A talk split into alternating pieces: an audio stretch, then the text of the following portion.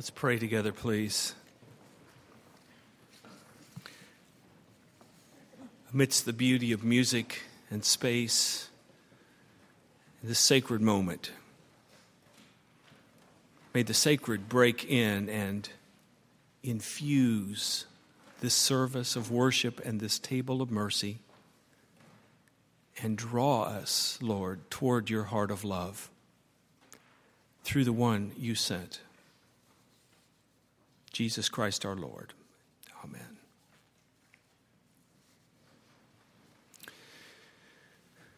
We come to this text every year at this time, the first Sunday of the new year, and so we've all heard this text many times before, but as someone who's just turned 58 years old and is increasingly sedentary, having almost completed my PhD in couch potatoing, my question is this: what drew these wise men to leave the safety and the familiarity, the warmth and the comfort of home, to enter into these uncharted territories, to cross boundaries of race and religion and geography and nationality in order to follow a star? What drew them? Were they just adventurous? Maybe they were young wise men and they were just adventuresome. Maybe it was intellectual curiosity. Perhaps they were astronomers or astrologers and they just wanted to see where this new star would take them. Or perhaps they were seekers after new spiritual experiences. You know, of course, that there are people who collect spiritual experiences, much like other people collect stamps or those little demi-tasse spoons or whatever. They collect them. Or did something draw them? Something like almost like a magnet that would draw them and intrigue them and speak to the deepest longings of their hearts. Something that said there's more to life than what you have. Come and let's see what it is. Matthew tells us that the wise men were seeking this child born the King of the Jews, which is very interesting because these, of course, were not Jewish people. They were from Iraq or Persia or somewhere like that. They had really no interest in a king of the Jews. And I doubt they were they must not have been concerned that there already was someone with the title King of the Jews. His name was Herod. It apparently didn't occur to them that he would be threatened by this news of a new King of the Jews. And that's probably because their mission was not political. Their mission was not political in the traditional sense. As Jesus would tell another religious leader in that same Jerusalem many years later, my kingdom is not of this world. I think this is a story of people who are drawn to that which is sacred, wherever it's found, and whoever gets the credit, that which is sacred.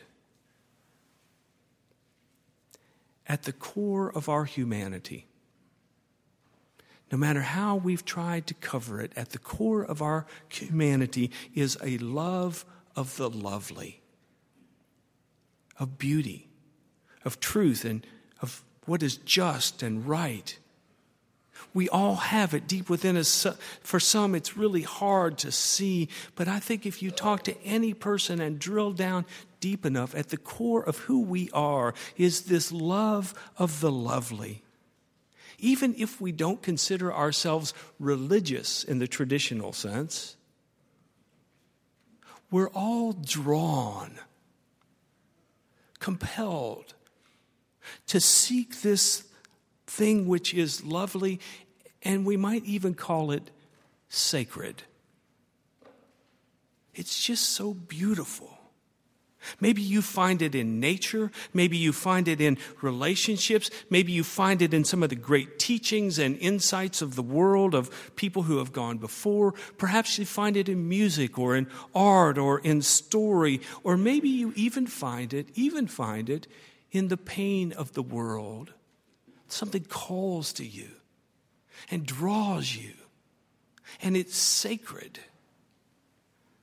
Later on, we may prefer to be rather elitist and exclusive about it, to try to categorize it and control it as a way to contain it and keep it for our own egocentric purposes. But at our core, we have these occasions. You've had them. When you glimpse that mystery and love, and beauty and truth. And like the wise men, you jump on your metaphorical camel and you set out. You're drawn outside of yourself to that which transcends boundaries and categories, maybe even religion. You felt it. Maybe you can barely remember feeling it. Maybe for you, you've tended to minimize that moment when you've felt drawn because you've really not acted on it in a way that validates it. I have to admit that rarely does any of us follow a straight line in that drawing.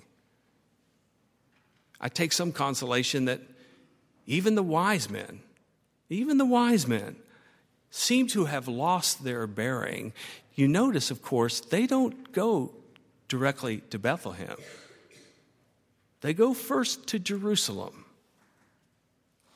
Jerusalem is a place that has its draw. It has its own magnetism. It's the place of the bright lights, of money and prestige and sophistication. It's the place where the deciders gather together. It's where you get your bona fides. It's where you feel validated.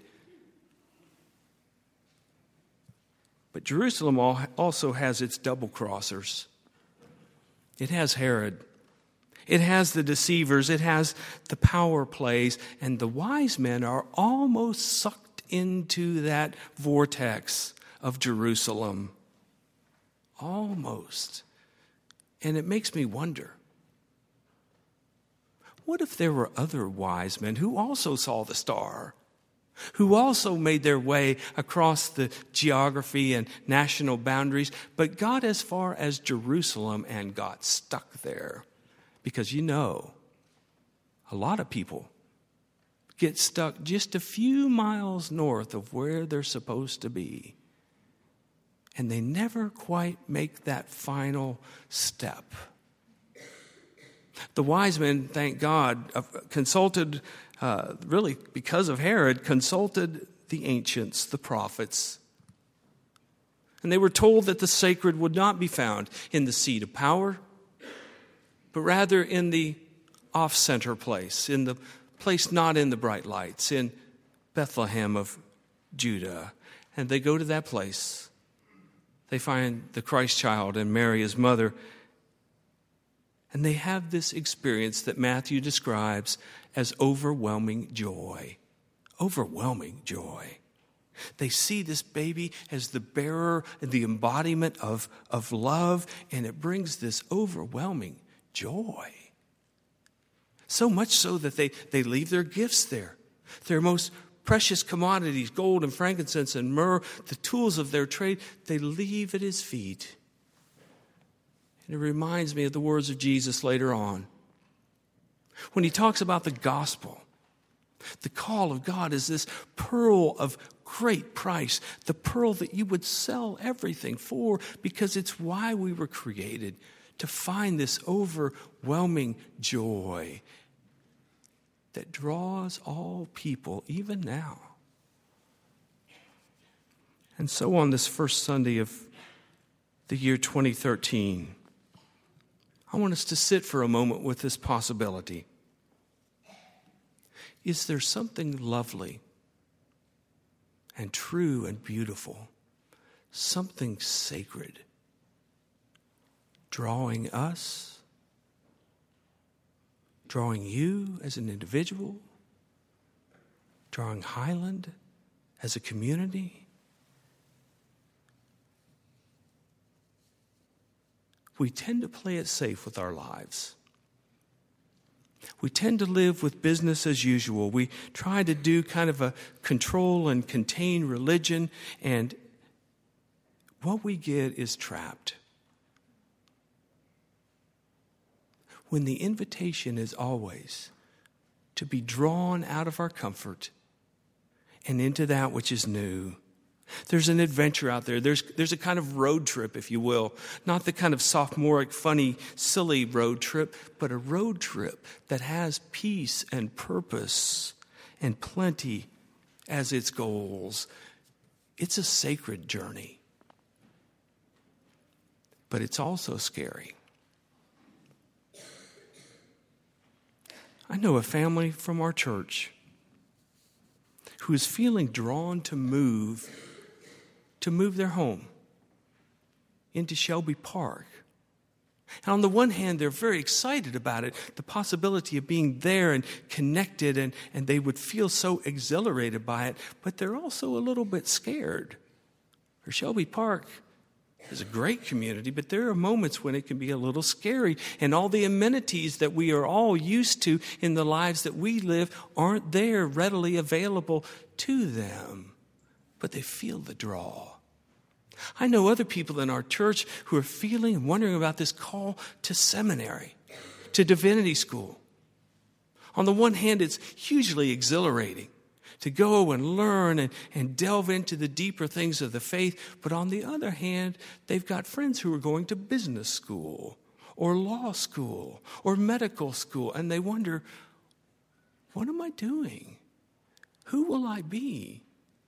Am I going to have to look and act like Joe or Nina? I mean, what will this be for us? I know a family in our church that is talking about downsizing their lives.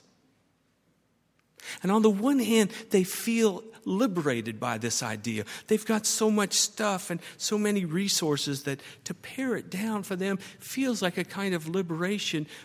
And at the same time, it feels to them a kind of scary notion.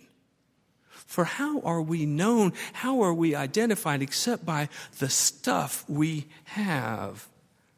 And then there are many of the rest of us, you in this room today, who don't have some physical journey or a moving or a relocating or a retooling, but you're going to stay where you are, but live as if you're on the back of a camel, crossing a spiritual desert into something that is new and life-giving. That's the way it ought to be. Listen, if the gospel seems boring to you, you're not living it right. On the one hand, the gospel is sacred, but it's also scary.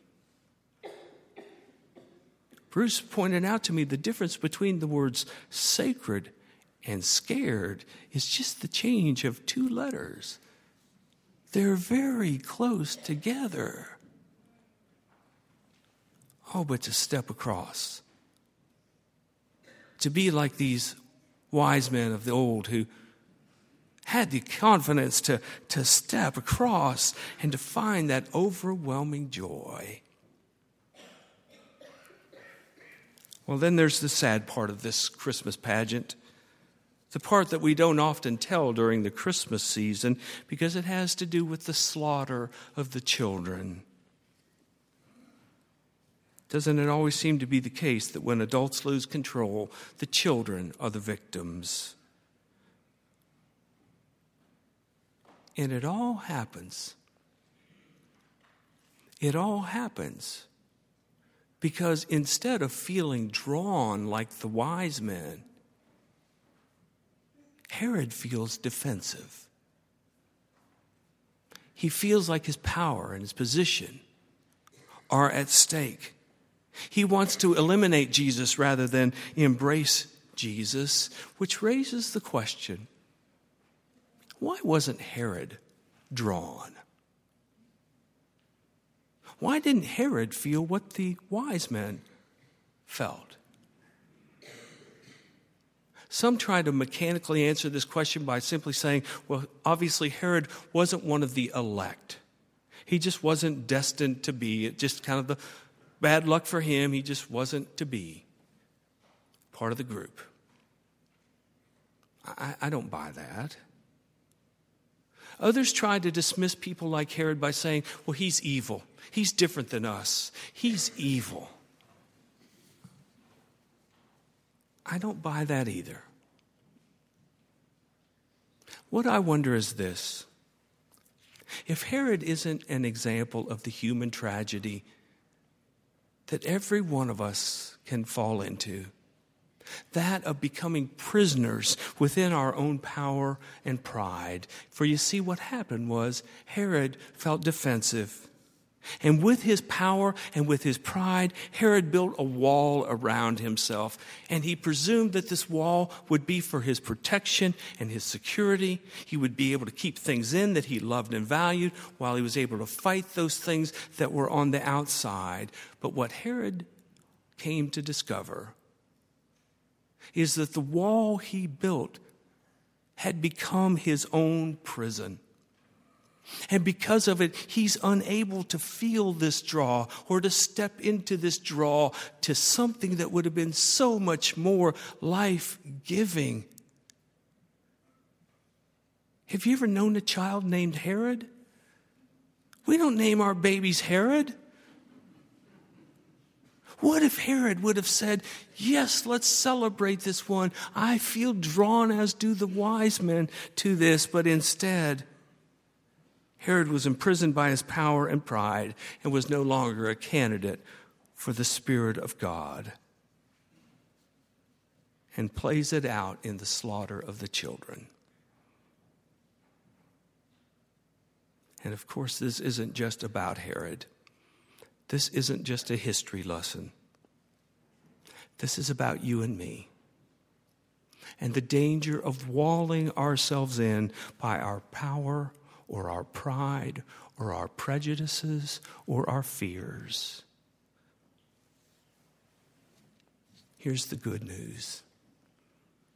The great offering of God is that we are always, always invited to respond to the draw that every human heart can feel, to break out of the walls and prison of our power. Later on, the Apostle Paul would write of Christ, he is our peace, for he has broken down the dividing wall.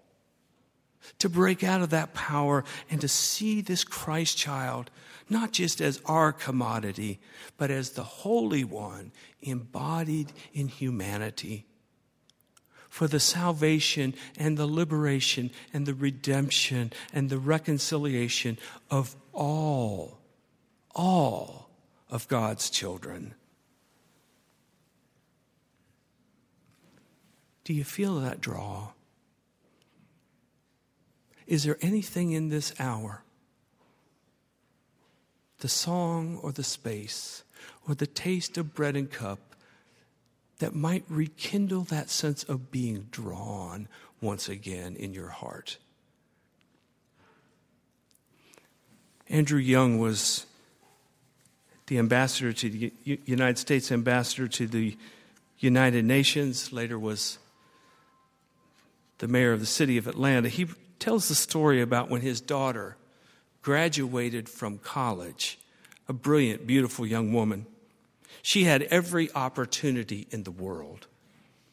He said, honey, I can set you up with a top job in Washington. You just name what agency or what nonprofit you'd like to go to work for, or if you'd like to go to graduate school, we can get you into the best graduate schools in the land. Or perhaps you want to go into business, and I know lots of people in business. She said to him, Dad, I want to go to Uganda and help the people who have been ravaged by the civil wars that have gone on there. Young said, Uganda? Are you kidding me? Do you not know about Idi Amin and his death squads? Do you not know what would happen to you in Uganda? You're not going to Uganda. She said to him, "I'm going to Uganda." And a few months later, as he watched her plane take her to the nation of Uganda, he turned to his friend and said, "You know, I always wanted her to be a respectable Christian. I didn't want her to be a real Christian. To feel the draw. To let it have its way in your life. To follow this Jesus and break out of our prisons and to then be overwhelmed with joy." This morning we're invited to this table. It is the Lord's table. It is not Highland's table or a Baptist table. It is for all who follow Jesus Christ, all who are hungry for God this day. You are invited to this table. As we prepare ourselves to come, will you stand with me and let's turn to friend or stranger nearby and say these words: "May the peace of Christ be with you.